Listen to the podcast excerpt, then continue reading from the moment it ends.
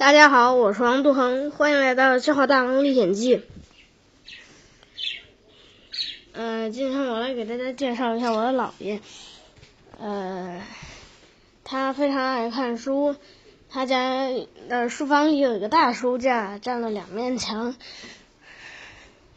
呃，有经经济，有很多类，经济类、文化、地理、历史、文学，还有四大名著。他一有空就看书，晚上睡不着觉就看书，躺床上没事干的时候有也看书。话说读万卷书，行千里路。他去，他还去过很多地方。中国的三十一个省他都去过，还去过美国、俄罗斯和澳大利亚，还还有很多地方。呃，差不多环游世界了。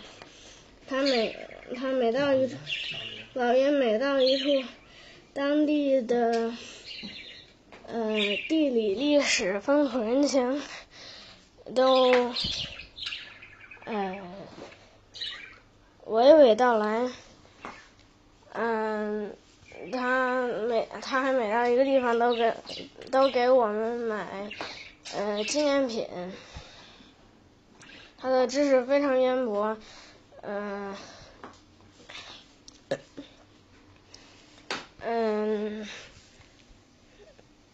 每次中午或者或者是晚上睡觉前都给我讲故事，嗯，讲三国、水浒、西游记。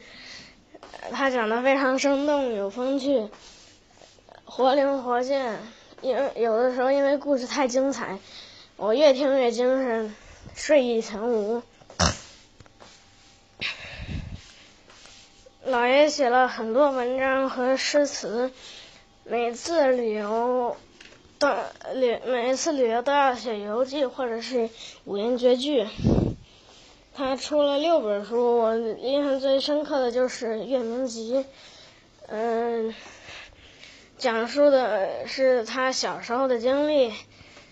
老爷是我的榜样，我要向老爷学习，活到老，学到老，写到老。好了，今天就给大家分享到这里，我们下次再见，拜拜。